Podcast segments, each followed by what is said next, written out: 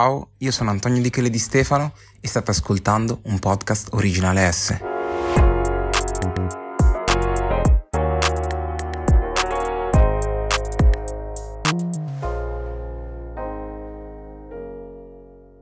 Eccoci ragazzi, è giunto il momento. È la prima volta che lo intervisto da solo. Abbiamo parlato a Basement Café. Sono contentissimo di chiamare sul palco Noid Narcos.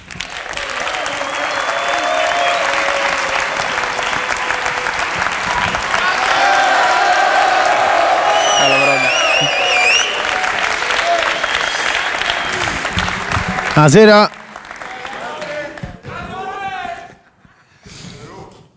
Ti mostro un po' di foto, mi dici la prima cosa che ti viene in mente e poi iniziamo a parlare. Vai, prima foto. Beh, signora foto. Filmone. Filmone. Cosa ti ricorda? Cosa ti fa venire in mente? Ti chiedo... Eh, mi fa venire in mente un sacco di cose perché è un film che ho visto in più fasi. Ho visto all'inizio quando di rap hip hop non ci capivo un cazzo praticamente.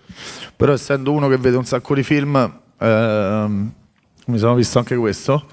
Poi l'ho rivisto in diverse fasi della vita capendone un po' di più.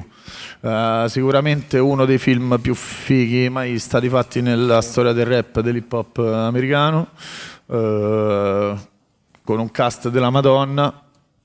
E niente, mi, è- mi riesuma un sacco di bei ricordi. Sì, un cast che poi non ha neanche ottenuto per me il successo che meritava. Perché... No, mega underrated come, come film, eh, dovrebbe essere stato sì, molto più... Beh, il fatto che Eric B. e Rakim ci hanno chiamato un album, insomma, non- Sì. cioè, vuol dire che comunque era un film che avrebbe meritato molto di più di quello che ha avuto, insomma.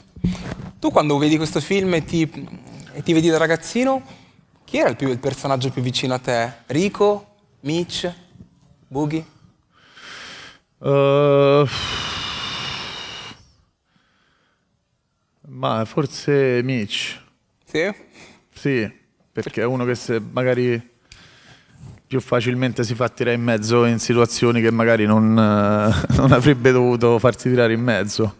Ace è un po' un personaggio un po' più eh, conscious, un Sì, po' più mental, capito? Non mi ci rivedo troppo. Rico è troppo estremo, Rico mi ricorda un sacco dei miei migliori amici che, che mi hanno trascinato in situazioni di merda. Forse Mitch. Io ti dico... Ok.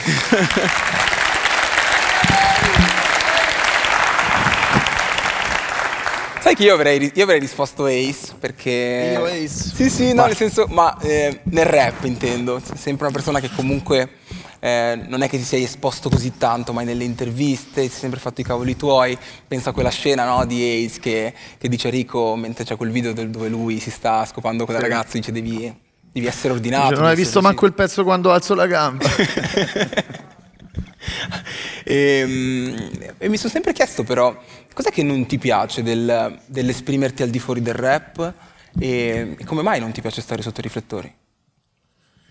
Ma eh, non lo so, è tipo un paradosso, perché poi fondamentalmente se tu nella vita diventi un rapper, ti piace stare sotto i riflettori, cioè è una cosa... eh, involontariamente, forse poi se vai a guardare un sacco di rapper eh, si sono trovati sotto i riflettori, ma poi nella vita non sono proprio quel personaggio che è mega che, che è uno che vuole apparire molto. Tante volte molti outsider trovano la loro dimensione nel rap, capito? Quindi tante volte mh, avere un microfono in mano, avere un pubblico, avere un palco ti dà la possibilità di fare tante cose che tu nella vita normale magari non faresti, capito ti voglio dire? Quindi eh, non tutti i rapper sono persone, di, di sicuro sono persone che hanno un ego, magari anche nascosto, che comunque vogliono esprimere in qualche maniera, però non è detto che tutti quanti sono ehm, degli esibizionisti o delle persone che amano stare al centro dell'attenzione. In qualche modo sì, sicuramente, magari hanno trovato la loro dimensione in quel momento lì in cui tu io l'ho sempre vista come, un, come se tu vesti un, um, un abito tipo Spider-Man, tipo Superman, no? Tu ti metti quell'abito lì e puoi fare il cazzo che ti pare, no? Poi nella vita normale sei un'altra persona, capito? Però in quel momento lì, quando tutti vogliono sentire quello che dici, quando tutti stanno lì a aspettare il tuo nuovo album, la tua... in quel momento tu puoi fare come cazzo ti pare, capito? Finalmente c'hai lo spazio in cui che poi ti devi meritare, eh? non è che lo prendi dal, dal, primo giorno, perché tutti i rapper hanno avuto un momento in cui non erano nessuno, sono saliti su un palco e hanno preso anche i fischi magari. Però mh, è una dimensione in cui tu puoi fare, puoi esprimerti al massimo, capito? Quindi magari tante persone che ci stanno anche tanti nerd per dire, nel rap che sono diventati super fighi, capito? Nella, eh, nella dimensione del rap. Quindi è una cosa che ti permette, se tu sei bravo a fare quello che fai, di ehm, affermarti come un super figo, capito? Quindi per me è sempre stata questa cosa che tu in quel momento che diventi noise, che poi alla fine il personaggio ti si mangia nella vita normale, capito? Alla fine poi diventi quello lì anche nella vita normale, cioè se tu ti chiami Emanuele e fai il tuo personaggio è Noiz, poi inevitabilmente Emanuele diventa Noiz, cioè un po' è quello stragolo che si vivono tipo i supereroi, che a un certo punto non sai più da che parte stare, no? Secondo? Eh, Greta, dimmi. Non, non sento. Ah, ok, ok, sì, scusami. Poi vengo a prenderteli. Io non voglio biscotti. Ok.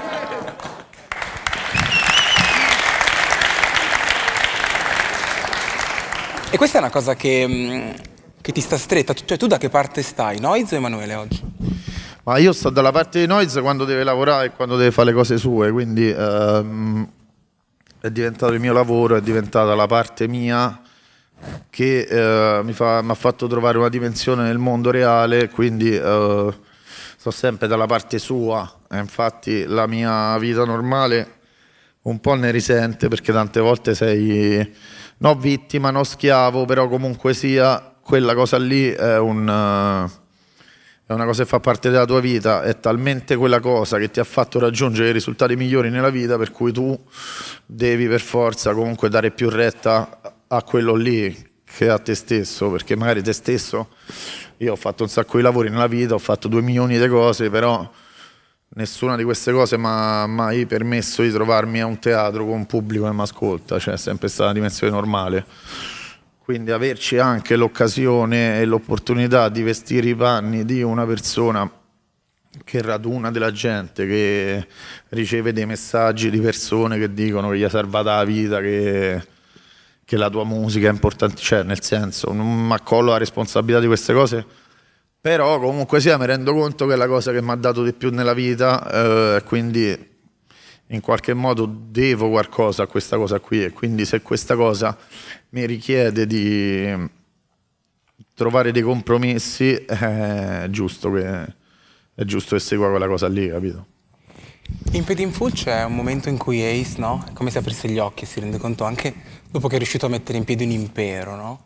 Si rende conto che quell'ambiente che lo circonda non è un ambiente che ricambia né amore né generosità. C'è mai stato un momento in cui tu hai pensato la stessa cosa del rap game? Ma io l'ho pensato da sempre in realtà, di, che comunque ho avuto sempre la consapevolezza che è un mondo abbastanza spietato, anche perché finché fai rap eh, um, con i tuoi amici dentro uno scantinato e fai un concerto da 100 persone è una cosa. Sì. Quando cominci ad avere a che fare con le discografiche, quando cominci ad avere a che fare con delle situazioni un po' più grosse di te, chiaramente ti rendi conto che non è che si sta più giocando, quindi uh, in qualche modo devi essere focus su quella cosa lì. Ho sempre avuto la sensazione che non era la, il mio campo da gioco, cioè nel senso non è che sono nato per questa roba qui, però ho avuto modo di trovare la maniera di, di insinuarmi in questa cosa qui. E, insomma, l'ho capito molto presto che se volevo essere me stesso al 100% in questo gioco qui non, non, avrò, non avrei avuto tutto questo, questo successo, insomma. E quello che hai ottenuto, perché tu comunque oggi parlavamo prima con Ciro, disco d'oro in una settimana, comunque sei noi Zarcos, eh, per me tu sei sempre stato famoso. Io ricordo che alle medie, quando i miei, i miei amici non ascoltavano il rap, già parlavano comunque del Truce Clan. Già parlavano. Sì, eh. andavo alle medie, già parlavano del Truce Clan, già parlavano di Noiz Narcos. Quello che hai ottenuto, quanto è diverso da quello che volevi ottenere?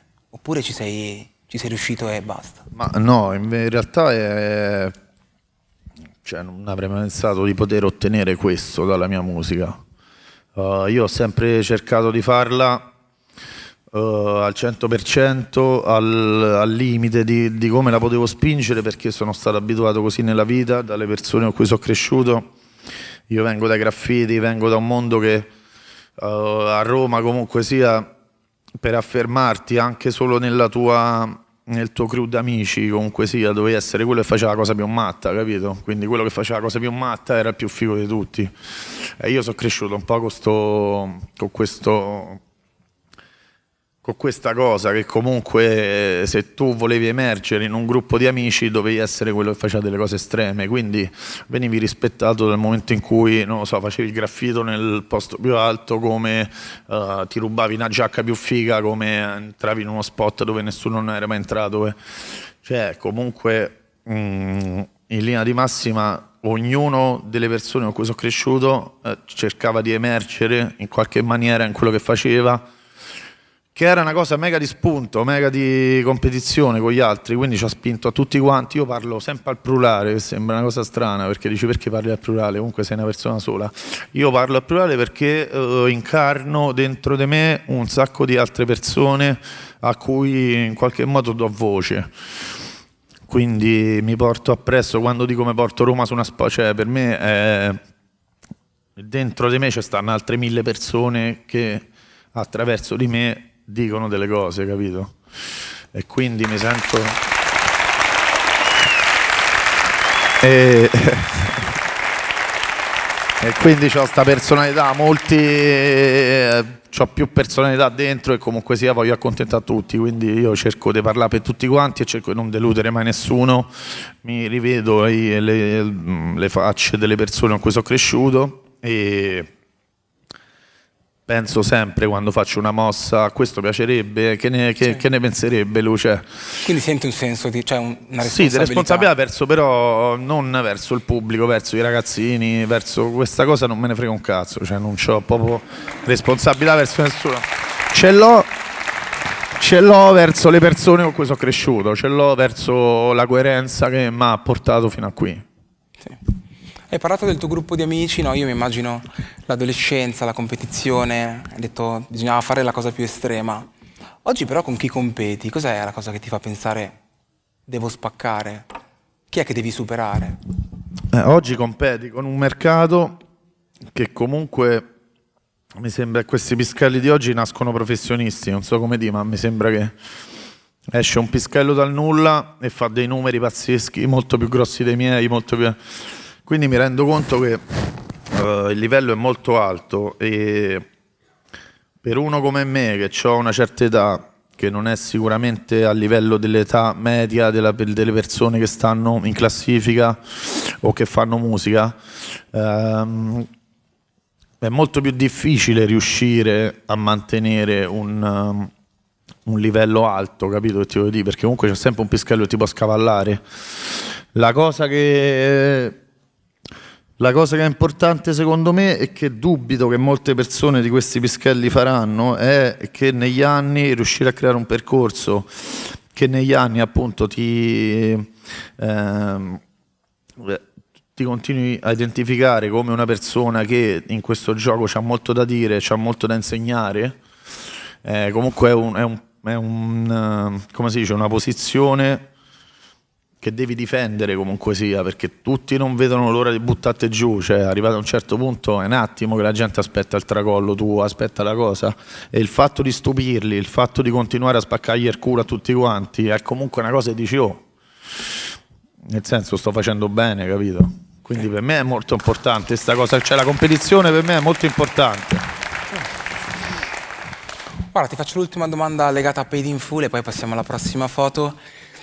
Um, Ace, che si rende conto che quel mondo non ricambia generosità e amore, vuole anche ritirarsi, no? L'ho chiesto anche prima a Ciro, eh, parlavamo di questa cosa del ritiro, questa cosa è una cosa che ha toccato, è un tema che ha toccato un punto della tua carriera. Che cosa pensavi in quei giorni? Che cos'è che ti faceva pensare questa cosa non mi riguarda più? Ma guarda, è una cosa che ho pensato anche in questo periodo qui, non è una cosa che mi ha attraversato il cervello solo in quel momento lì. Uh, come ti ho detto prima, è difficile comunque stare sempre a, ehm,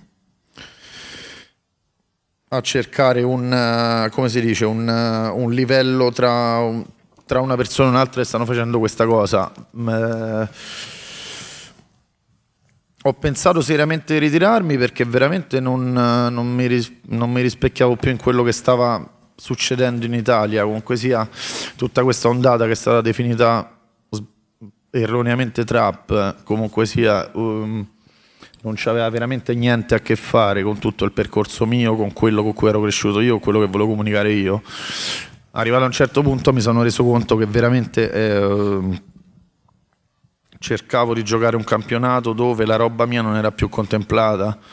Con mia grande... Eh, eh, soddisfazione e sorpresa mi sono reso conto che ho letto un articolo tempo fa che diceva ah allora solo i quarantenni sanno fare rap come si deve cioè effettivamente la gente magari era anche un po' cioè c'è stato un momento in cui nella demenza totale generale dei telefonini TikTok, Instagram, minchiate del genere, la gente non voleva altro che mi sembrava la gente più era una monnezza più la gente gli piaceva, non so come dire, una cosa che io proprio non una cosa, una cosa che a me invece sono cresciuto co- totalmente capito. Per me, cioè, se tu sembrava uno scherzo, no? Sembrava che tu uh, più facevi una cosa male, più era figa. Cioè, io questa cosa non, non l'ho mai contemplata, nel senso. Quando mi sono reso conto che la maggior parte delle persone effettivamente seguivano questa cosa, gli piaceva, più era una monnezza, più gli piaceva, più era una minchiata, più la seguiva che ok può essere una cosa lol, io pure mi sono fatto le risate con amici miei a sentire delle canzoni rap che andavano uh, senza senso e dicevano solamente cose totalmente senza senso. E ti dico la verità, ho avuto pure un periodo che dicevo ma perché io mi sono sempre preso così sul serio? Perché non ho mai fatto ste cazzate pure io? Alla fine fanno ride, la gente piace, no? E quindi a un certo punto ho detto no, io queste cose non le so fare, meglio che mi ritiro, perché comunque non è la mia tazza di tè, non le so fare queste cose, mi ritiro e vaffanculo. Lascio un bel disco, bella per voi. Eh. Questo disco ha avuto un mega riscontro, ha funzionato mega bene perché forse la gente era proprio satura di queste cazzate e aveva bisogno, mi sono reso conto...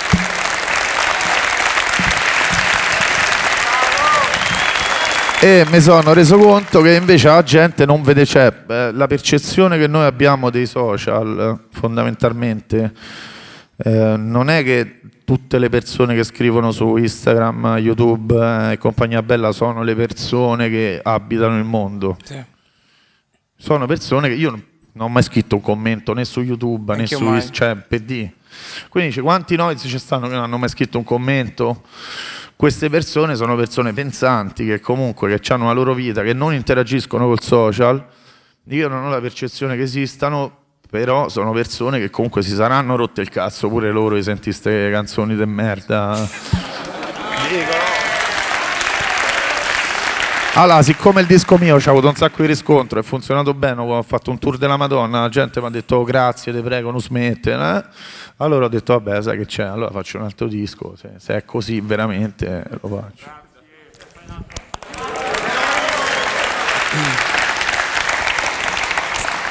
Prossima foto? Vai. Vai, loro cosa rappresentano per te? Eh? Dipset. Beh, frate. Loro praticamente sono stati eh, una cosa particolare perché io praticamente sono cresciuto e diciamo le, le cose a cui mi sono appassionato io nel rap erano sempre molto vicine al mio immaginario. Dipset non è vicino al mio immaginario. Ok, questo volevo chiederti poi. E io mi sono sempre appassionato con, che ne so, il Wu-Tang, per me è sempre stata una fonte di ispirazione, altri gruppi molto più scuri sono sempre stati gruppi di ispirazione per me. Diplomats è stata una grande eh, finestra che mi è stata aperta dal mio vecchio amico Cicoria. Oh. oh. E il cazzo di Cicoria, che la sapeva lunga, che la sapeva lunga, era mega fan dei Diplomats. E io non li conoscevo proprio, dico la verità, cioè, ma sono sempre stato uno che... Cioè per me Cameron era Ehi ma, capito? sì, vero. Era una canzone commerciale che aveva avuto successo. Quindi quando lui mi ha detto, oh, ma Dipset ne conosce? Dico, ma chi quello? Eh, ma che palle, ma che è una canzone della club? Ma che senti, sono mega gangster, sono da paura. Niente, mi sono appassionato di brutto a sto collettivo che comunque eh, spaccava nel culo, cioè erano mega fighi. Se il Wutang erano un collettivo tipo che poi noi Truce Clan eravamo molto simili perché eravamo un collettivo di 10 persone dove uno era quello matto, uno Sì. era quello stiloso, uno era quello rap, uno era quello metal, uno era... e loro sono un po' così come il Wutang, pure il Wutang c'era Dirty che era quello matto, Raekwon che era quello più G de strada, Method Man era quello stiloso e sapeva fare i rime, Ghostface era quello... Cioè ognuno aveva un'identità e Diplomats uguale, pure loro sono, sono un collettivo mega stiloso di un sacco di gente che fighissimi, anche loro belli underrated perché comunque per, per- per quello che hanno fatto avrebbero dovuto meritare molto di più, ma Eh. sono delle mezze bestie pure loro, si è visto dall'ultimo Versus. versus con i Deluxe che sono arrivati totalmente impreparati, hanno fatto una figura di merda pensando che stavano al concertino del cazzo, invece erano a, a un versus della Madonna e gli hanno rotto il culo. Però quello che ti voglio dire è che erano, sono un po' truce clan loro, non so come dire.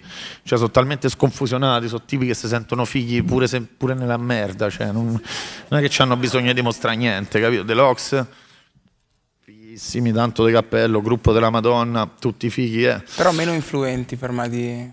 Deluxe? Sì, di quello che sono stati, almeno per me. Beh, già da Kiss Frate è uno dei King di New York eh, indiscussi, undisputed, che, che non gli puoi dire niente. Comunque, ah, tu- tutt'oggi è un rapper di quelli e quando lo senti puoi dire è uno dei migliori al mondo, non lo so.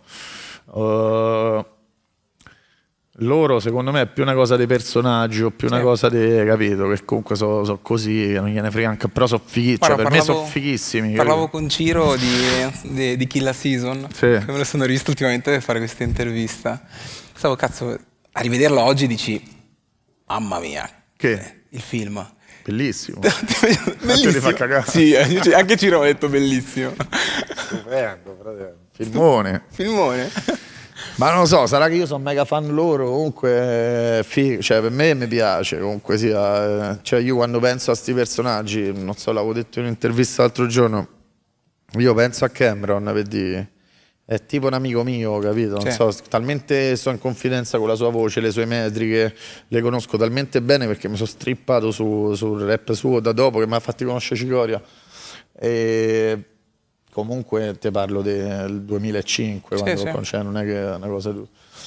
E non lo so, però mi sembra veramente della gente che ha fatto quello che ha fatto perché eh, senza troppe stare, cioè comunque sono i trendsetter, comunque se vai a Harlem, se vai a New York, cioè il, colore rosa è stato sdoganato da Joe tanto quanto da Cameron, cioè nel senso eh, della gente che si è in, in un ambiente tutto oscuro, in un momento dove da FX, gruppi così, capito? Era tutto un boom bap, tutti, sembrava tutta una poverata, questi arrivavano con le pellicce di visone, capito? E te lo dico, cioè, so come dire, però erano comunque fighi, cioè per piacermi a me che quell'immaginario lì non, non è una roba mia, mettese il cappello dei cincillà, per dire.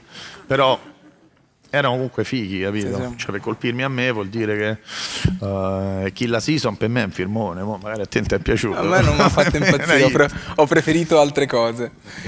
E quando mh, rivedo, mi capita a volte di andare su YouTube e rivedermi quel famoso freestyle di Cameron a, a Rap City Stupendo. con, con Tiger che conta i soldi, no? Stupendo. Ci rimango male e penso, cazzo, quest'artista chissà cosa avrebbe potuto Poteva fare. fare molto di più, sono Vero? d'accordo con te, certo. Incredibile questa cosa. Però adesso fa, hai visto, fai una sorta di, di Viagra, fa delle boccette di... Non l'ho vista questa cosa. Eh, horsepower si chiama. fa- Mo lui vende queste scatolette di pasticche comunque mezze naturali di guaranà, non so che cazzo è, una, una grattata delle sue, è una cosa tipo Chalice, capito? Una cosa per, cioè, per dire, è uno che però si inventa, cioè se tu vedi nel sito di Dipset vendono la, la tendina quella per la doccia, sai il bagno quando c'è la tendina con la foto di Cameron col telefonino e il cappello rosa, cioè io so, io nel merchandise ci ho sminchiato, ma cazzo la tendina per la doccia con la foto di Cameron è geniale, Geniale. è geniale. Mi racconti cosa hai pensato e provato quando ti hanno detto sì, abbiamo Cameron nel disco? Beh, è stato difficile. Guarda, quando mi sono veramente reso conto della cosa è quando ci è arrivato lo skit eh, che lui ce l'ha fatto al Garden, capito? Noi eh, avevamo semplicemente chiesto uno skit. Abbiamo detto ci fai uno skit per l'album comunque quando esce. E il tipo ce l'ha fatto al centro del Madison, del Madison Square Garden e comunque per gli amanti del basket non, non, è proprio una cosa usuale. Poi per me Cameron è proprio un king della Madonna. Vedere lui che mi dice Italian rap king shit. Cioè... Eh, insomma, è stata una bella botta. Uh, una cosa strana, non riesco, cioè non riesci manco a gioire tanto come se avevi vent'anni. Cioè se avevo vent'anni questa cosa mi esaltava di più, nel senso, ecco, rendendomi conto anche di loro, di qual è il, il, il business del rap in America per queste persone ultra quarantenni, comunque sì. ce l'hanno pure loro cioè siamo più fighi noi, non so come dire che siamo italiani, cioè loro ci vedono a noi come... Uh, cioè spingiamo di più noi, perché forse perché l'America è talmente grossa che ognuno si sente poi lo stato dove sta, quindi a New York si sentono New York, a Los Angeles sentono Los Angeles.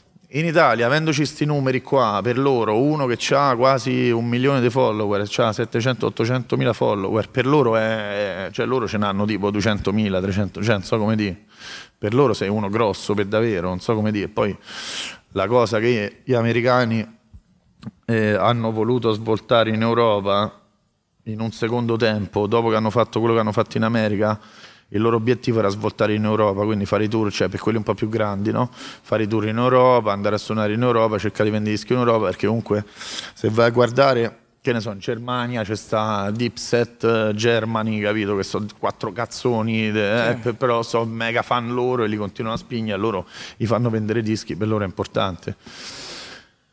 Quindi, cioè, non so come dire, è come se si è invertita la cosa. Noi siamo cresciuti con la roba loro e ci hanno insegnato a fare questa cosa, per poi noi, loro, quando sono un po' più invecchiati, diventa che eh, noi siamo la loro ancora di salvezza per il futuro, perché se tu fai un tour in Europa o se tu diventi famoso in Europa, in Italia, dove cazzo ti pare poi a New York nella fattispecie hanno una um, visione degli italiani come se so Gesù Cristo sceso in terra, quindi um, si sono un po' ribaltate cose, un po' strana come cosa. Comunque me lo so visto 180 volte, non mi sembrava vero, stavo lì a dire porco due Chuck Cameron era qua nel disco, non ci voglio credere, sentì la, la voce era qua dopo la mia mi sembrava una cosa folle proprio. Sì. Abbiamo parlato di collettivo, te ne mostro un altro. no, beh, no, raga. Insomma, insomma, dai. Quasi. Vabbè, io penso questa sia stata forse la miglior serie italiana. Concordo, molto sì. bella. Meglio forse di Comorra, meglio sì, forse. Sì, c'è stato un prima e dopo con questa serie. Cast azzeccatissimo. Molto bella, mi è piaciuta più del film.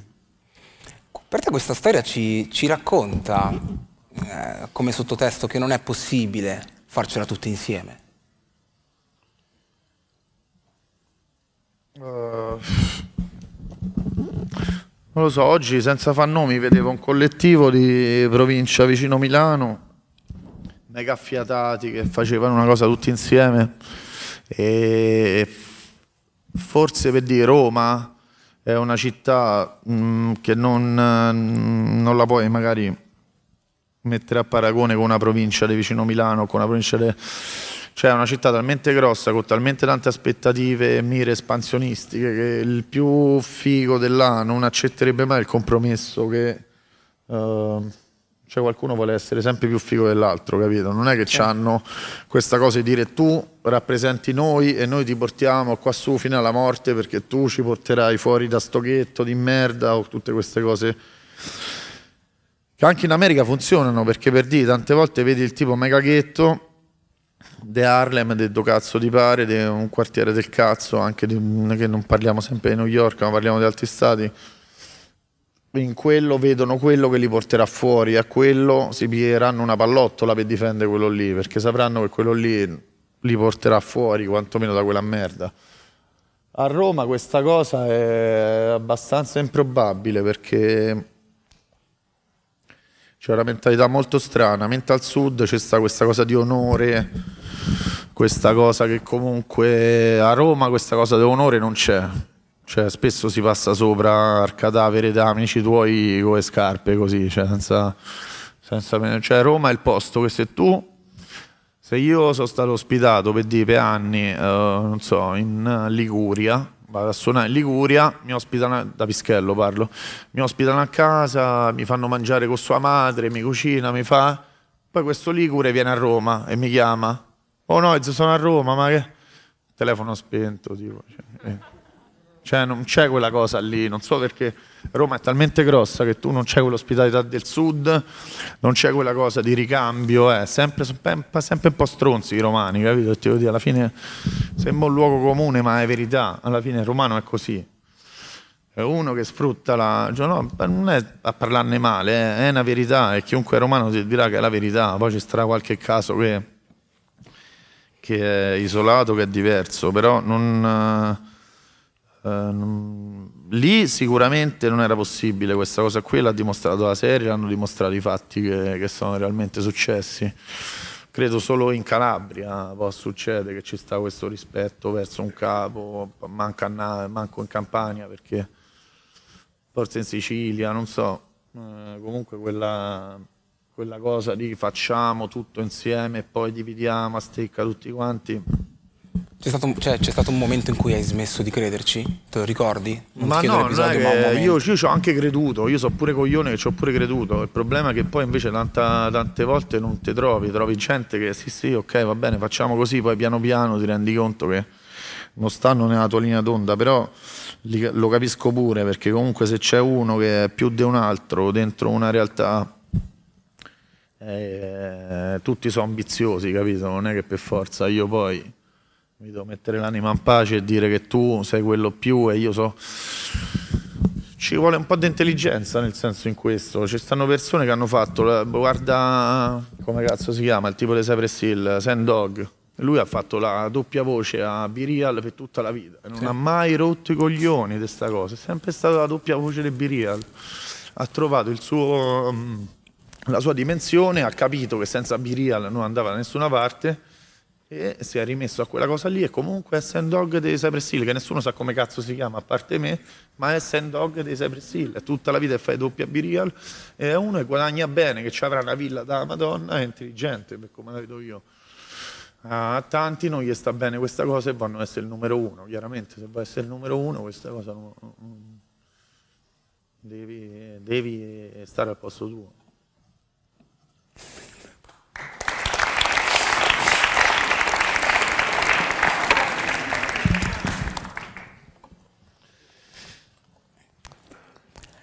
Merci. Il libanese dice, piamo se Roma, piamo se Roma. C'è stato un momento in cui l'hai pensato? Te lo ricordi? Ma come fai? Piatte Roma è una follia, fra. cioè, è una follia che poteva succedere negli anni 70. Poi che vuol dire piamo se Roma? Cioè, è impossibile. Uh, c'è stato un momento che ci siamo resi conto che rispetto a quelli che avevano uh, rappresentato Roma uh, in quegli anni lì, sicuramente abbiamo fatto un passo avanti, abbiamo portato tutto in un'altra direzione, però eh, vabbè, Roma ne, nello specifico è, cioè, non, che vuol dire Piamo se Roma, non è Piamo se Roma. Poi siamo stati uno dei gruppi più fighi di Roma in degli anni perché portavamo delle cose che nessuno aveva portato prima c'è stato sicuramente un periodo in cui pensavamo di essere tipo onnipotenti e potevamo fare il cazzo che ci pareva, quello sicuramente. Tanto è vero che l'abbiamo fatto, abbiamo portato il nostro delirio in tutta Italia per un sacco di anni e è stato comunque recepito bene, abbiamo portato, cioè abbiamo, eh, portato a casa un sacco di risultati, cose che per degli scappati di casa di Roma come eravamo noi per come arrivavamo impreparati alle serate, per come eravamo veramente sconfusionati in tutto quello che facevamo, abbiamo fatto delle cose grosse. Eh, quindi per un attimo poteva essere che, abbiamo avuto questa, avuto questa sensazione.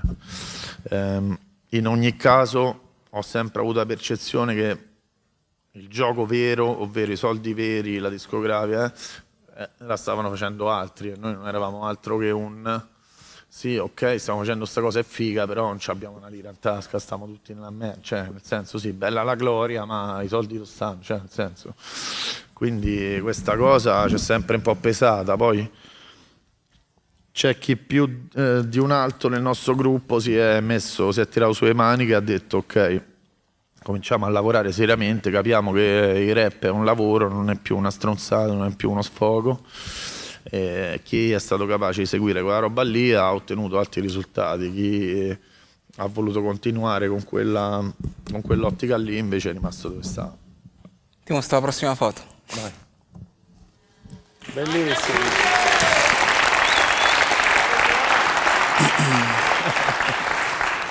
Belli come il sole. Chissà tu cazzo è stata scattata sta foto, mi direi. Ma oggi è solo un ricordo? Ma è un ricordo come può essere una foto in album di famiglia, cioè comunque è una cosa molto vicina, cioè non è un, un ricordo che dici è un'altra vita, è un'altra situazione, cioè sono persone che ancora adesso becco regolarmente quando scendo a Roma, capito? Quindi comunque uh, eh, non è un ricordo, è un momento bellissimo che dici guarda come cazzo eravamo spensierati, tutti contenti eh, e non c'avevamo un cazzo poi, eh. Birre in plastica, giacchetti dozzinali, Penfield, guarda lì. C'avevamo una breccola eppure eravamo contenti tutti quanti. Uh, un bel ricordo. Ma oggi ti chiedo questa cosa. Noiz Narcos è ancora un membro del Truce Clan? Sì, Ine- inevitabilmente sì. Cioè, pur volendo, sta, come si dice, sta puzza di galera, tale, cioè, nel senso, no, tanto vuoi o non vuoi, resti sempre così, vai sempre a calcare lì. Uh, um, è anche una cosa che quando scrivo cerco sempre di tenerla a mente, nel senso non mi voglio mai distaccare da quella roba lì perché comunque sia è, è quella che mi ha permesso di arrivare a fare quello che faccio, è quella per cui è nata insieme questa cosa e non era manco solo frutto della mia testa, capito? Era un insieme di cose. Cioè noi eravamo veramente il collettivo che quando si metteva in studio a fare una canzone, se uno scriveva una cazzata, io te lo dicevo, ti dicevo no dai, leva sta cosa, cioè ma senza paranoia, era una cosa che anzi grazie che me l'hai detto, la cambio, dammi un consiglio. Cioè tutta questa cosa qui, quello che faccio io, la musica mia, eh, spesso è un props, un tributo a eh, quello che già avevamo fatto insieme, capito? Quindi tutte le basi eh, della ehm, mia formula di fare rap è figlia di sta roba qui comunque sia. Se io fossi nato come solo artist dal nulla, non credo che uh, avrei potuto portare avanti per tutti questi anni una formula di rap che funziona, cioè io praticamente scrivo sempre le stesse cose da quando ho iniziato a fare rap, non è che ho portato chissà quale innovazione, io ho sta formula che dico delle cose in una maniera figa, che le metto insieme e la gente piace, però è un insieme che è venuta fuori da De Panchine, da Metal Carter, da Cole, da Cicoria, da Gemel, cioè è una cosa che abbiamo portato tutti quanti a quella... A, eh, nel senso non è una cosa, poi magari chiaramente se poi fa un disco da solo è roba tua, non è, però c'è sempre quella citazione, c'è sempre quella cosa che ti torna a mente, che comunque secondo me se, se avessi iniziato il mio percorso come solo artist non, non credo che adesso, cioè sarebbe stato molto più difficile per me starmi a inventare delle cose nuove per poter creare delle canzoni fighe dopo tutti questi anni, comunque sono tanti anni, dal 2005 ad oggi sono una caterba di anni. Uh, difficile metterti a, a, inventare sempre qualcosa che la gente se l'ascolta con interesse dopo un tot di anni. Cioè, facile fa il disco che spacca il culo una volta, poi fallo dieci volte. Quel... E credo che tutto questo uh, background che abbiamo in testa noi di questo gruppo, sempre parlando di Parmaco Telma al plurale, eh, sia figlio di questa roba qui, comunque sia, mi abbia aiutato a a trovare una formula di musica che come ti dicevo prima, dentro la voce mia magari ce ne stanno altre 20, magari io dico una cosa, però magari non è proprio una cosa che penso io, magari è una cosa che pensa un amichetto mio di, di zona, che io l'altro giorno ci ho parlato insieme, ci ho parlato e mi è rimasta questa cosa dalla conversazione e porto questa cosa sua. Ne... Uh, Andrea ha detto una, Andrew ha detto una cosa figa nel documentario, dice io penso che Noise si faccia carico di alcune cose che dicono altre persone che non hanno, il, cioè non hanno il coraggio di dire, però come se delegano lui di dire queste cose qui, perché le dice al mondo, tipo, le dice a, non so, a gente, a loro. Qua.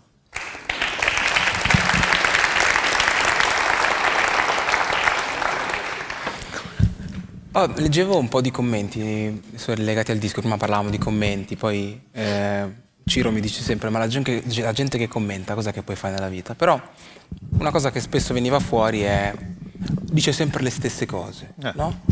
Sì, sì, sì, no, voglio capire questa cosa se in te scaturisce qualcosa oppure se non ti importa o se ci sono stati dei momenti in cui hai pensato forse devo cambiare l'approccio alla scrittura, forse devo cambiare il modo di, di raccontare il mondo che mi circonda, oppure no?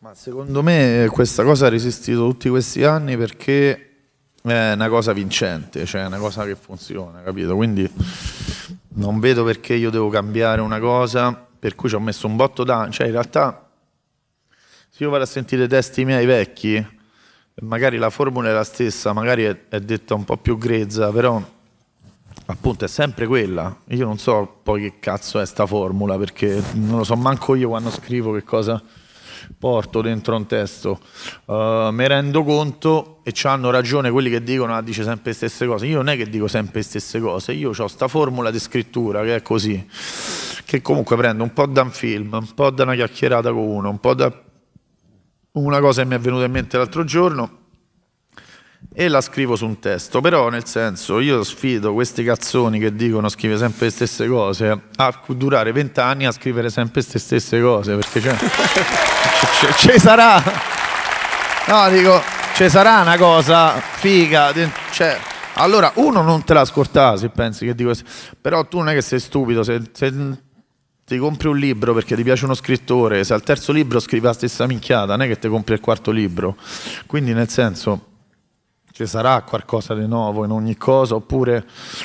Um, cioè è difficile secondo me creare rap sul niente, perché io non è che ti sto raccontando una storia poi lì nei massimi, quando scrivo un testo non è che racconto una storia, io metto delle idee, delle cose, delle immagini corte, perché comunque è una strofa, non è che sta un libro intero, devi stare lì a leggere tutta una cosa, però riuscire nella sintesi di 16 bar, battute, che poi sono quelle che, che di solito ha a disposizione per esprimere quello che è in testa, fare un inizio, una fine in 16 barre che sembrano poche ma non so poche, sembrano tante ma non so tante, ma in quelle lì, un inizio, una fine, che molti rapper, colleghi miei, lo sanno fare sta cosa, che tu dici, oh, porco due, ha iniziato, ha chiuso, boom, che gli devi dire, la senti cento volte sta cosa.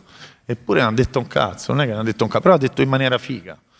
Cioè il rap è quello, tu devi dire le cose in maniera figa e mm, non è il concetto tante volte, che tu puoi anche non dire un cazzo, però molto importanti sono le parole, molto importanti sono come le metti giù però un insieme di questa cosa la fanno dire come le poesie vecchie. Tu leggi una vecchia poesia, è bella oggi come era bella milioni d'anni fa, nel senso, se hai trovato le parole giuste per scrivere una cosa, poi nel senso, magari tanta gente nel corso degli anni trovano una, un significato diverso a quello che è scritto, capito? Come io trovavo un significato diverso da sentire. Normale che se oggi un pischello mi sente a 14 anni e poi mi risente a 27, un minimo cambierà la sua ricezione del mio testo, come io sentivo i testi di Vasco Rossi a 11 anni, non ci capivo un cazzo, li cantavo arrivato a 18 anni ho detto cazzo questo stava a dire sta cosa cioè, ma io per anni l'ho cantati senza sapere che cosa diceva capito? E comunque è solo con una scrittura di spessore che tu puoi fare sì che un testo tuo negli anni cresca di valore, cresca di interesse e ti dà altre chiavi di lettura perché se tu alla prima cosa che la scrivi ti comunica in tutto e per tutto quello che è eh, basta, fine, poi è quella lì, poi è, eh, come si chiama, O Sole Mio, no? Vai, O Sole Mio, O Sole Mio, cioè non è che devi stare a trovare il significato, è bella, sempre bella, ma... Capito?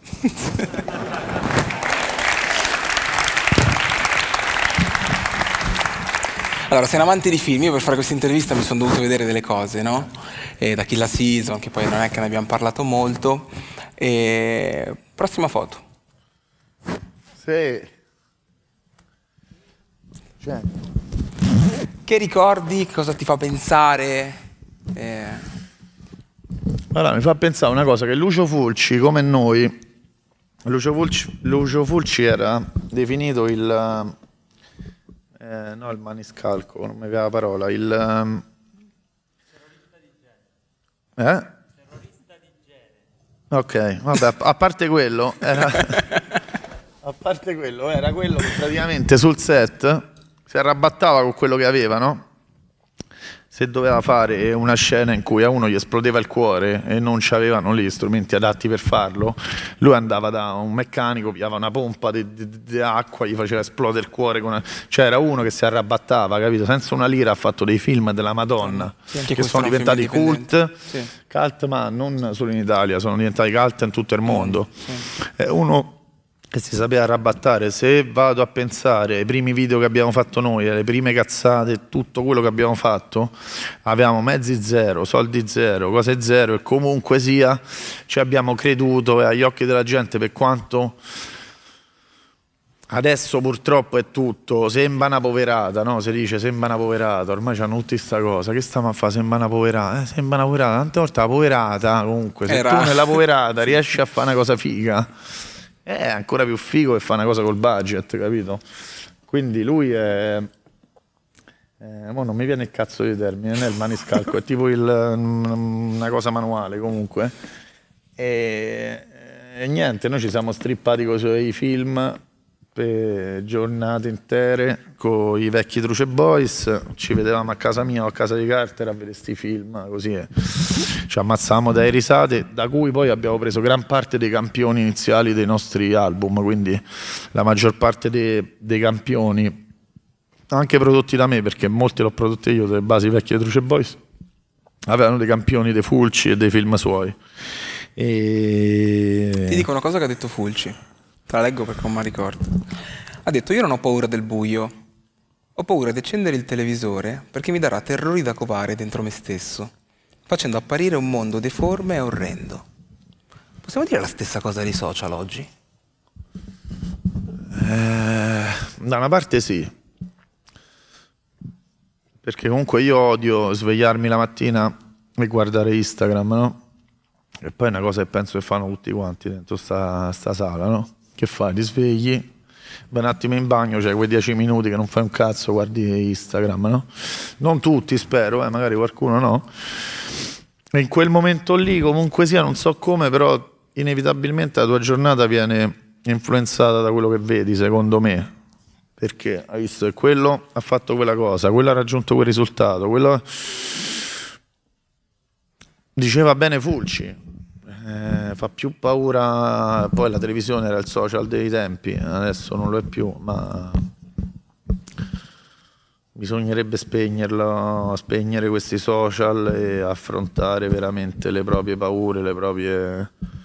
Purtroppo adesso siamo in un periodo che, non lo so, se vuoi spegnere il social e ragionare con la testa tua dovresti andartene in mezzo a una foresta nel nulla, perché sennò saresti un outsider che non sa manco di che cazzo si parla. Cioè, a mi capita con i miei colleghi, con chiunque che appena esci, no? Hai visto quello, ha fatto che hai visto quell'altro? Cioè, là non stai fuori al mondo e tu non sai che cosa succede intorno a te.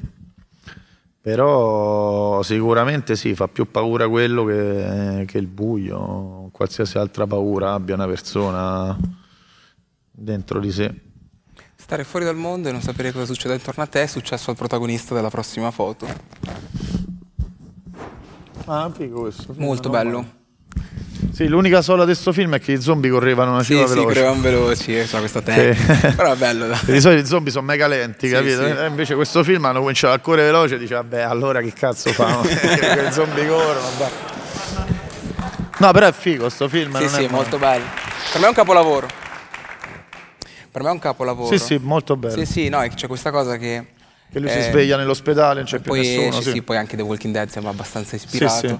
E, mm, volevo dirti, no, gli zombie che vengono poi infettati, no? Hanno questa rabbia omicida, no? Vedi che iniziano a correre, eccetera, eccetera. Qual è la cosa che oggi ti fa più incazzare? Qual è la cosa che ti tira fuori rabbia? Boh. Non ti fa incazzare nulla? O ce ne no, sono tante? milioni di cose. Vanno a trovare una. Sai che mi fa incazzare? Mi fa incazzare vedere un sacco di amici miei che ho sempre considerato persone super skillate che avrebbero potuto diventare ehm, presidente del consiglio, come un astronauta, come uno chef stellato, come un eh, super sportivo. La- quello mi fa incazzare, la poca ambizione. Le persone poco ambiziose, questo mi fanno incazzare veramente perché conosco tanta gente molto brava che potrebbe fare un sacco di cose, ma è, boh, si è annientata, ha detto vabbè basta, io basta, non faccio più un cazzo. Eppure c'è ancora tante cose, ma io vedo tanti miracolati al mondo che guadagnano un sacco di soldi e magari sanno fare, eh, però anche tanti che guadagnano un sacco di soldi non sanno fare un cazzo. E quindi pensare alle persone che sanno fare milioni di cose che io conosco e so quanto valgono e so che tante volte anche nel- nell'ambiente dove viviamo eh, ci sono tanti incompetenti che ricoprono tanti ruoli molto importanti, anche in, eh, che guadagnano molti soldi. Ogni volta penso, ma il mio amico così bravo che sa fare tutte quelle cose, ma perché non c'è sta lui a fare quella?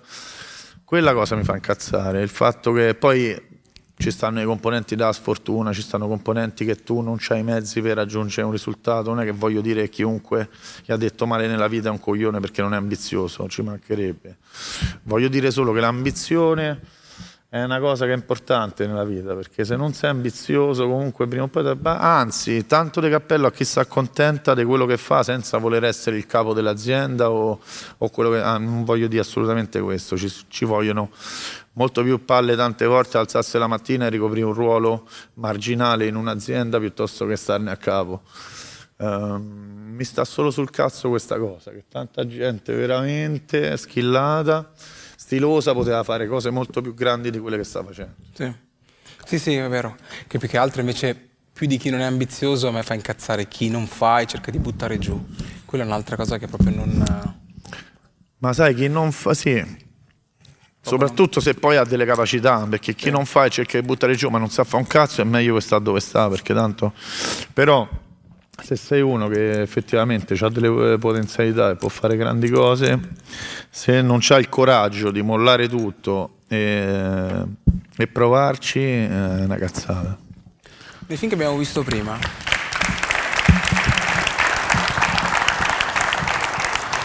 Non mi ricordo testualmente la scena, quindi te la racconto, no? Nel film che abbiamo visto prima c'è Selena che dice Io pensavo che mi sbagliavo. Che E- film è? 28 giorni dopo, quello Ok. che abbiamo visto prima. E Jimmy risponde su cosa? Selena dice Queste morti, questa merda. Per Frank e Anna non hanno molta importanza perché lei ha suo padre e lui ha sua figlia, perciò mi sbagliavo a dire che il meglio che possiamo fare è sopravvivere. Aspetta, ci siamo un po' rassegnati all'idea che il meglio che possiamo fare è sopravvivere. Per me sono stati molto bravi a farci, a portarci in questa direzione, nel senso, eh, io mi sono molto stupito quando è successo quello che è successo in Italia come nel resto del mondo. Io pensavo che eh, la popolazione recepisse tutto questo, questo imprevisto di questa pandemia in maniera diversa, no? Eh, io non pensavo che dal momento in cui dicevano dovete stare chiusi in casa, non potete uscire, tutti zitti e mosca si chiudessero in casa. Io pensavo subito, mo succede un casino, perché la gente non si chiude in casa. Questa cosa poteva succedere nel 96, nel 97 e nel 98, quando io, io sempre, mia madre mi ha sempre detto, mamma mia, io penso solo, se succedeva sta cosa e tu avevi 16 anni, che, che, che, che facevi? Scappavi di casa? Sì, scappavo di casa, ma che facevo? Mi chiudevo in casa con te alle 10 di sera a guardarmi chi l'ha visto? No, chiaramente. per dire, A me una cosa del genere, io non so i pischelli come l'hanno recepita sta cosa, però il fatto del lockdown, il fatto di queste cose qui, um, c'è stata una cosa particolare che la gente l'ha recepita così, è stata così educata e così ligia alle regole, perché io pensavo che succedeva un bordello, non è successo un cazzo di tutto ciò. E uh, ci siamo rassegnati, certo, ma soprattutto hanno vinto loro, perché secondo me uh, io pure sono una vittima, io ho Sky, ho Netflix, ho Amazon, ho cose, ho l'ascensore, c'ho, eh, cioè nel senso mh, mm, c'è l'ascensore, non le salgo le scale, più l'ascensore, cioè eh, su Netflix ci stanno 10.000 cagate, va, su Netflix c'è altro di 10.000 cagate, su, come su Amazon, però tu ti vedi quella cagata lì che sta in prima pagina, perché? I tempi in cui noi su Napster, Emul, cercare diggavamo, diggavamo cose finché non trovavamo quello che volevamo. Adesso io non diggo più un cazzo, manco su Spotify. Non so che cosa devo cercare, perché tanto mi proporranno sempre qualcosa di più facile. E quindi sì, ci siamo rassegnati. È una merda, ma ci siamo rassegnati, sì. Mi dispiace dirlo, ma sì.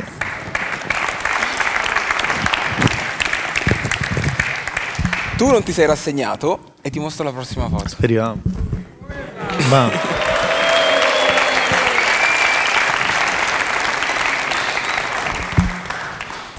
ripensi a quel periodo e in che cosa non ti riconosci più? Beh, quel periodo era bello tosto. Eh? È un bel 2007? 7. Uh, eh, non, uh, non, lo so. Cioè, tut, tutto quello che facevo era tipo una dimensione onirica, comunque sia, non è che era proprio cioè non è che avevo le idee chiare come adesso quando facevo sta roba. Era un periodo molto difficile ti dico, questo album, io ho fatto 5-6 album, mi sa, solisti. Questo forse è quello che sono riuscito eh, nella maniera migliore a esprimere quello che volevo esprimere e soprattutto a non farli una dimensione coatta, cioè non, non farli in una maniera aggressiva. Eh. Cioè, qui quest'album è molto riflessivo, è molto. è come se la voce di una città, di un periodo storico, capito? Mentre gli altri cosi c'era un ego più grosso, mentre io come rapper volevo...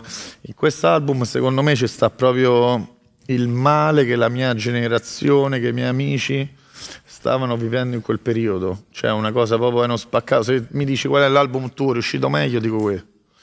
Perché secondo me è proprio. C'è, c'è, ce n'è. Non è, non, è, non è il viaggio del rapper che vuole fare rapper, capito? Questo è proprio un momento in cui eh, c'era molto da dire, secondo me. In quest'album forse le cose più fighe l'ho dette qui. Quindi secondo me è il mio album migliore e ci sono molto affezionato. Ti volevo chiedere una cosa, eh, guardando poi guardavo la tua storia e che mi ha fatto pensare, dal 2013 al 2018, no? Da Monster a Enemy. Come abbiamo parlato del ritiro, penso che comunque era quel periodo lì. Che cosa succede nella tua vita? Dal 2013 al 2018? Beh, innanzitutto... Micro. Oh, scusa. Innanzitutto vengo a vivere a Milano nel 2014, okay. quindi cambia tutto radicalmente perché mie, uh, dalla mia bella casa a Centocelle mi ritrovo uh, a, a, Viale Certosa a Milano, nella ridente Viale Certosa e comincio con il mio sodale Andrew uh, finalmente a ragionare un pochetto su, sul lavoro cosa che prima non avevamo mai contemplato minimamente, ma eravamo lì a fare quello che succedeva, quello che è. Quindi è molto importante quel periodo lì perché siamo venuti qui con l'ottica di uh, cambiare, cambiare abitudini, cambiare cose, cose da fare cercare di uh, costruire qualcosa. Cosa che abbiamo fatto che sì. io infatti ringrazio Andrew ogni giorno e dico guarda la cosa meglio che ho fatto nella vita mia è di seguirti e di dire andiamo a Milano e vediamo che cazzo succede. Questo succede nel 2014-15 eh, a ridosso dell'album con Fritz E niente, scopro che a Milano si perde mono, molto meno tempo che a Roma, si concludono molte più cose, ci sta un terreno fertile per noi per andare avanti e creare qualcosa di figo. Soprattutto è una città dove ehm, a Roma si dice ci sta il pane ma ci stanno i denti, capito? Quindi se tu vedi molte persone che lavorano a Milano e che fanno cose fighe a Milano, non sono di Milano. Sì. Quindi cioè, se io mi guardo intorno e vedo tante persone che hanno concluso tante belle cose a Milano, appunto vengono da fuori, hanno capito che qui ci sta da lavorare e ci sta che se hai voglia puoi lavorare e portare a casa bei risultati. Questa cosa noi l'abbiamo fatta, ci abbiamo messo un po' per capirla perché chiaramente i primi periodi che siamo arrivati a Milano l'abbiamo vissuta molto come ehm, non parco giochi, però insomma rispetto a Roma era un posto un po' più, più tranquillo dove passa il tempo. Insomma, Roma era un po' più diventata zona di guerra così che, che era meglio abbandonare e molto, tutto è cambiato completamente. Cioè la mia vita si è ribaltata praticamente. È diventata un'altra cosa e e sono contento che, che, è cambiata perché comunque siamo venuti qui per fuggire da una routine che comunque ci aveva rotti i coglioni a, a tutte e due e se non venivamo qui probabilmente avremmo continuato a fare le stesse cose che facevamo prima e non avremmo costruito tutte queste cose dal brand alla musica, ai negozi, allo studio tatuaggi, un sacco di cose abbiamo creato qui. Quindi sono contento di a un certo punto aver preso Stati Riva. Ti mostro la prossima foto.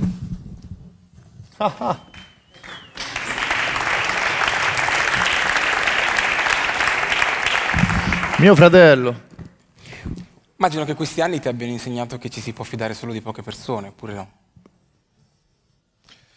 Uh, beh, in questo ambiente, fra, è sempre più difficile comunque fidarsi delle persone e non ti nascondo che vengono quotidianamente sotto persone promettendo di questo, questo e quell'altro. Uh, io sono arrivato qua con le idee belle chiare, nel senso che poi soprattutto sono una persona disillusa, che non è che è facile che mi porti nella tua direzione, capito? Ho imparato a fidarmi di Andrew perché insieme già a Roma abbiamo costruito delle cose molto grosse che, che non pensavo e molte persone che mi erano intorno a me mi mettevano in guardia dal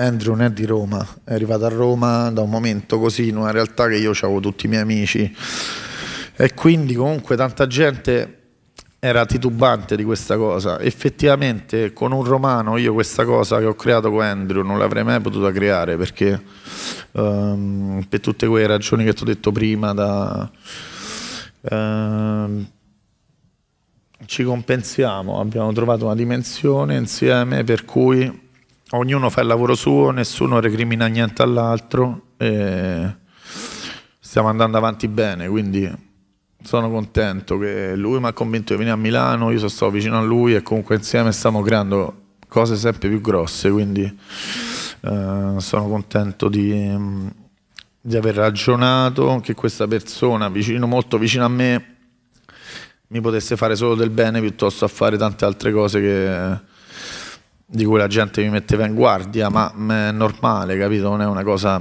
perché lui aveva qualcosa che gli mancava, è solo una cosa che, non sai la gente com'è, tutti vorrebbero stare in quel posto lì, no? Che dici comunque, oh, questi stanno avanti insieme spalla a spalla, che cazzo, ci provo pure io a buttarmi in mezzo. E questo lavoro è difficile, comunque devi dare prove e non... io ho avuto prove più volte nella vita Ehm, di fottere con persone con cui mi potevo permettere di fottere che comunque aveva capito qual era la base del nostro rapporto che comunque non c'erano compromessi. È una cosa che andiamo avanti per noi non individualmente andiamo avanti per noi per creare qualcosa nelle nostre vite separate. Non è che io ci devo andare a letto con Andrew però insieme abbiamo creato delle cose veramente grosse che è difficile da solo crearle hai bisogno di un team, hai bisogno di, di, una squadra con le spalle grosse.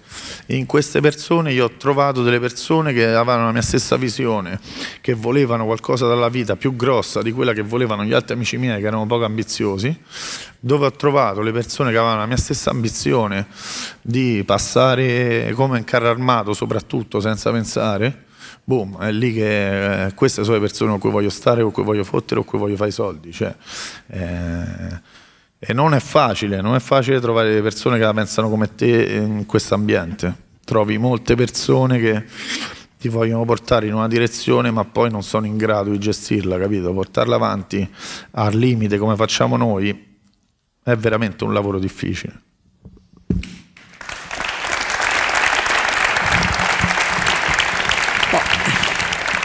È un lavoro difficile anche quello di riuscire a fare un classico. Ti faccio vedere la prossima foto. Questo è il meglio disco degli Iron Maiden di sempre. Perché questo disco è importante e ho letto, ho sentito una tua intervista dove dicevi che è un disco che ti risenti ancora oggi. Questo disco secondo me è molto importante perché è un disco di 10-11 tracce come il Matic di Nas. Sì. Che secondo me è... È la formula giusta. La formula, se tu riesci a fare un disco di 10 tracce che te lo risenti, non skippi e te, lo risenti dall'inizio alla fine, è un disco corto, comunque dura, che ne so, 40 minuti così. Um, non c'è possibilità di skippare, tu lo metti e senti una traccia dopo l'altra e so fighe nella sequenza in cui sono, come il Matic de Nas, cioè è una formula perfetta di come deve essere fatto un disco, secondo me. Um, ma adesso con questo shuffle, con questa roba di Spotify non è più possibile, ma secondo me i dischi vanno fatti in questa formula. La scaletta è molto importante, la sequenza dei pezzi è molto importante e questo disco ha un'alchimia perfetta di come i pezzi devono essere, c'è un momento più hardcore, un momento più tirato, un momento più riflessivo, un momento più... cioè un disco deve avere questi momenti per poter arrivare alla traccia 1 alla traccia 10. Se tu fai un disco, tutti i banger all'inizio e tutti quell'altro, cioè per me non... adesso il mercato ci costringe a fare queste cose. Ma secondo me eh, un disco fatto bene deve essere fatto con questo spettro di, di tracce. Ti ho preso un regalo. Ah! Soldi?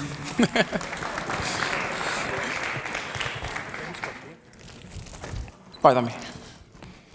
Ti ho preso un regalo, ti ho preso un libro che mi sono letto ultimamente. Eh, sai, a volte magari uno pensa a fermarsi alla rassegnazione, a rinunciare, no? eccetera, eccetera. Si chiama Vicolo Cieco, libro di pochissime pagine. Te lo, te lo regalo. Grazie.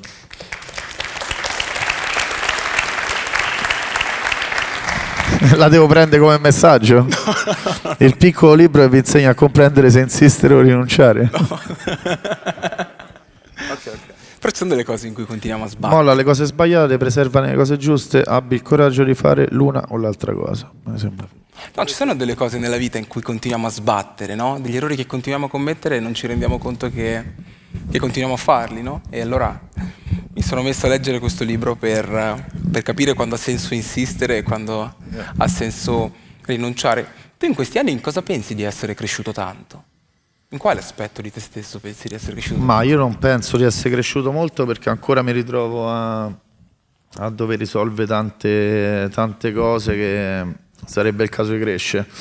Uh, sono cresciuto nella visione della mia vita. Ho messo dei paletti, mi sono posto degli obiettivi e piano piano li sto mettendo le bandierine sulle colline, capito?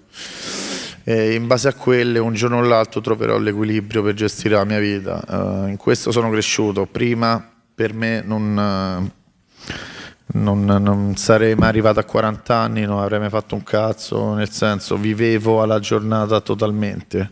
Adesso mi sto ponendo degli obiettivi, sto tentando di... Uh, di raggiungerli e di, appunto, di mettere delle bandierine dove, dove penso sia importante metterle piano piano sto forse crescendo. Sì. Spesso, sai, una vita estrema, eh, per me a volte è anche la fuga dal silenzio, no? O, questa è una mia considerazione. Cosa rappresenta per te il silenzio? Qualcosa da cui scappi o qualcosa che invece ti dà ispirazione? Ma eh, il silenzio nel nostro lavoro è molto importante, è una cosa che io mi dovrei imparare a fare. E ho apprezzato molto Marrakesh, che ha avuto degli anni in cui è sparito totalmente dalla circolazione, non so come cazzo ha fatto, soprattutto sui social, eh? per poi tornare alla grande con dei prodotti fighissimi, con della roba da paura, senza avere paura che questo silenzio influenzasse Sì. poi l'uscita de- delle cose dopo, no? E questa è un po' una paura di tutti al giorno d'oggi, dici cazzo se non posto una cosa forse questi pensano che... Cioè, Ti capita di pensarlo? A me no, per fortuna, però io posto sempre, quindi capito, non è che mi posto questo problema. Io sono uno che invece Instagram gli piace, le foto, anzi mi hanno accusato, segui 2 milioni di persone, ho capito, segui 2 milioni di persone, ma allora Instagram a che serve? Io vedo cosa che succede nel mondo, a me piace. Eh? Chi? Chi? Andiamo avanti, andiamo avanti. Andiamo avanti.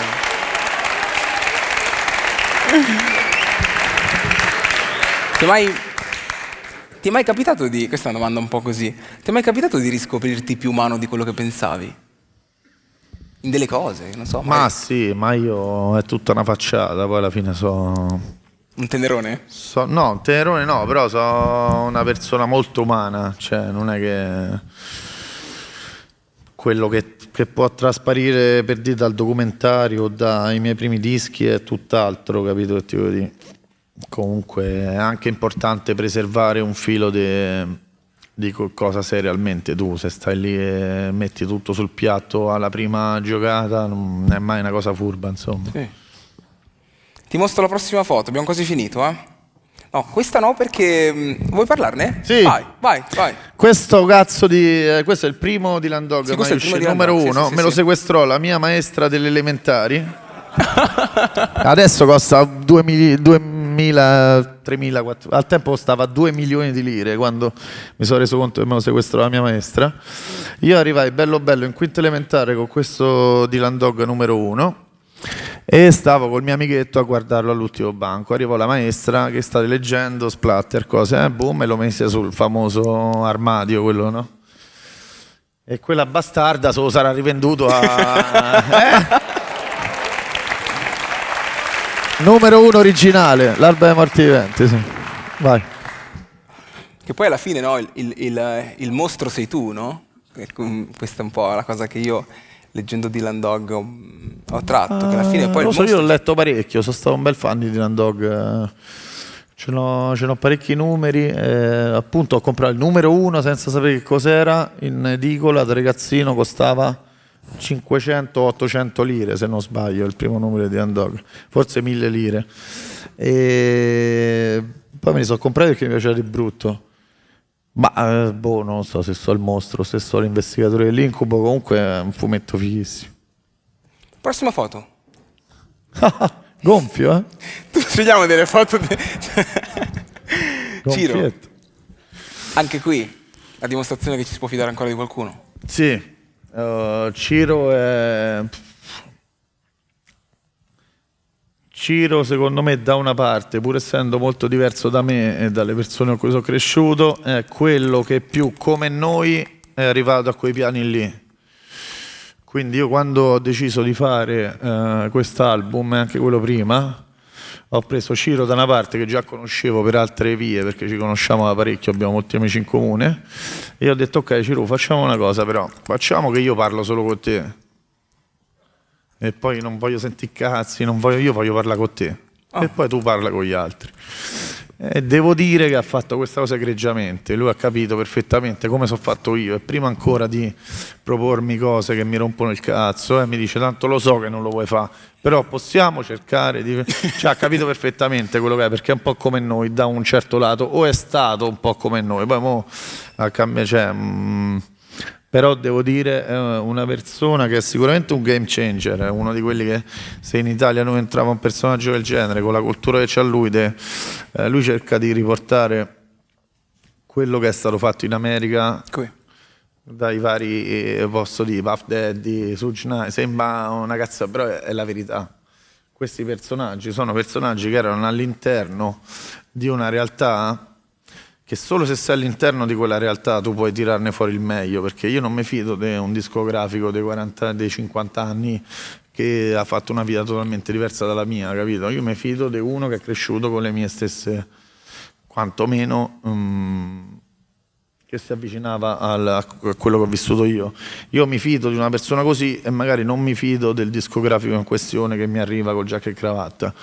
Questi personaggi sono indispensabili nel nella buona riuscita di un album, perché parlano lo stesso linguaggio degli artisti e quindi possono arrivare a tirare fuori da un artista qualcosa di grosso che un altro non riuscirebbe, a mio avviso. Sì.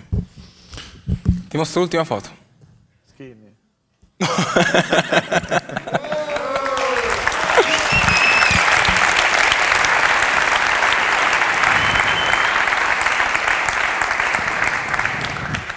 Perché questo disco è importante per te? Uh, ma per me sono importanti tutti. Questo è un disco che mi ha consacrato un po' uh, dopo Enemy, che è andato molto bene. Un disco che uh, eh, mi ha inserito un po' nel, nel, grande gioco. Non so come dire, mi sono trovato a fottere con numeri che prima non, non contemplavo di, di doverci lavorare. Uh, è un disco che io mi aspettavo che do- o doveva fare sta cosa oppure non lo facevo, capito? Quindi l'abbiamo fatto con la speranza, con l'ottica di, eh, che diventasse una cosa grossa e fino adesso ci sta dando bei risultati e sta facendo il lavoro che speravamo. Uh, è anche il primo disco in cui io metto la mia faccia di merda in copertina perché non è un po' coperta, eh? Che è una cosa che dicevamo sempre noi, io non metterò mai la mia faccia in copertina, diciamo sempre Truce Clan diciamo sta cosa. E, e perché? eh, boh, perché a me la cosa col faccione, i rapper così, tipo col brillante, così in copertina, cioè, copertina io sempre illustrate ho fatto sì, copertine. Sì. Cioè la cosa della foto con rapper così mi ha sempre fatto cagare. Infatti così almeno con una cosa un po' mascherata. Questa poi tra l'altro è la fototessera della mia patente perché sono andato a rifarla a Roma e quindi avevo questa fototessera nel portafoglio e non so perché col grafico l'abbiamo tirata fuori e è diventata la grafica del CD. Però questa è.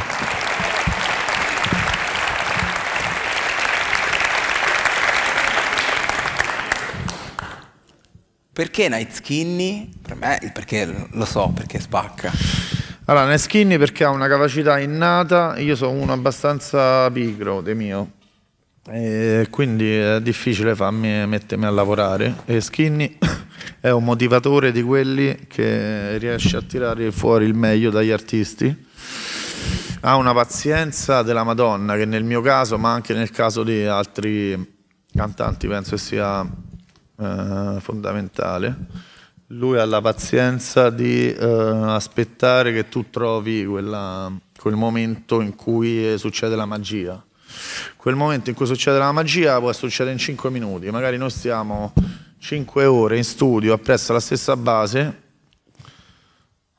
paziente, paziente, paziente, dici due cazzate, fai bevi una birra, fai, eh, boom, in 3 minuti io scrivo la strofa così, lui ha la pazienza di arrivare a quel punto lì. Se lui non avesse la pazienza di arrivare a quel punto lì, io dopo tre ore che sto in studio non mi esce un cazzo, prendo e me ne vado, ci vediamo un'altra volta, vedi, no?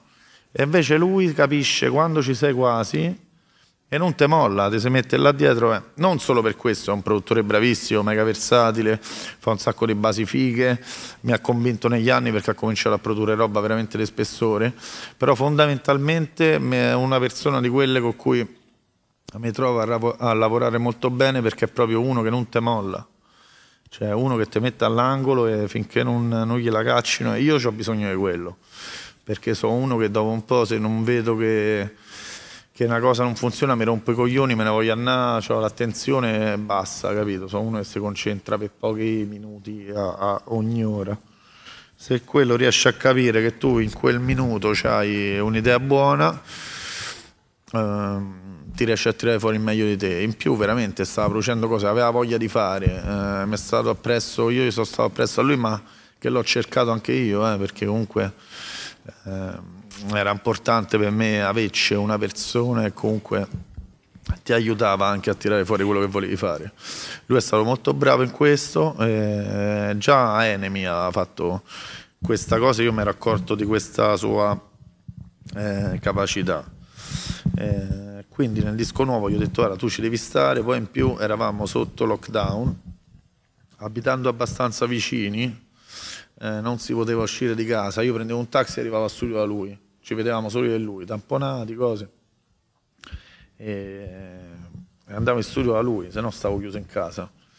Quindi durante il periodo di lockdown abbiamo fatto questa cosa e ci siamo visti assiduamente un sacco di giorni, poi siamo partiti, abbiamo preso diverse case dove abbiamo finalizzato le cose, però è stato uno di quelli che era più vicino a me che potevo beccare anche perché di fare la roba a distanza non avevo più sì. tanta voglia, volevo fare roba in studio. È uno con cui lavoro molto bene e non è facile per me perché sono una persona che io ci devo avere rapporto umano. Se con uno mi ci trovo bene, se no non c'è proprio verso di creare niente, capito?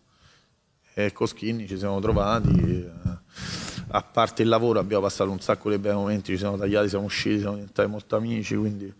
Uh, Abbiamo litigato tantissimo. In che cosa non eravate d'accordo? Ma cazzate, fra. Cazzate, uno si sveglia che gli gira il culo e deve rompere coglione, cazzate. Sulla musica. Dove stai? Sulla musica siamo sempre stati d'accordo, per fortuna. È sempre stata una cosa di, eh, umana che uno un giorno gli rode il culo, ma sulla musica siamo sempre stati abbastanza d'accordo. Volevo chiederti questa cosa, qual è la direzione artistica di questo disco? Tu ti sei detto, io voglio fare questo album e vorrei che suonasse come? Oppure no, oppure è successo Ma io non mi faccio mai troppi piani al riguardo, io comincio a fare dei pezzi, eh, in base a quelli poi cominci a capire che serve un pezzo più eh, in una certa maniera, un pezzo più in un'altra però nel senso non è che mi sono mai fatto grandi piani tipo questo deve essere il singolo questo. Okay. cioè io sento delle basi scrivo registro. Per la prima volta in vita mia ho, ho cestinato dei pezzi cosa che non era mai successa in vita mia. Ah. quindi ho più pezzi del necessario. Siamo usciti con 18 tracce ce n'avevo tipo 22 mai successa una cosa del genere.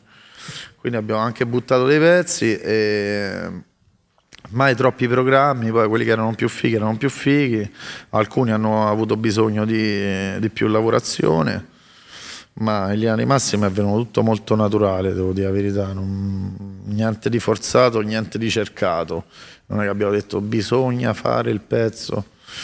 Eh, nonostante questo mi sembra che il disco tocca diverse sonorità, diverse tematiche, quindi mi sembra che insomma abbiamo dato abbastanza tutto quello che un ascoltatore eh, vuole sentire da un disco. Sì, vai. Ultima domanda, prima dell'ultima domanda, ti va di aprire un biscotto alla fortuna e vedere che c'è scritto dentro? Vai.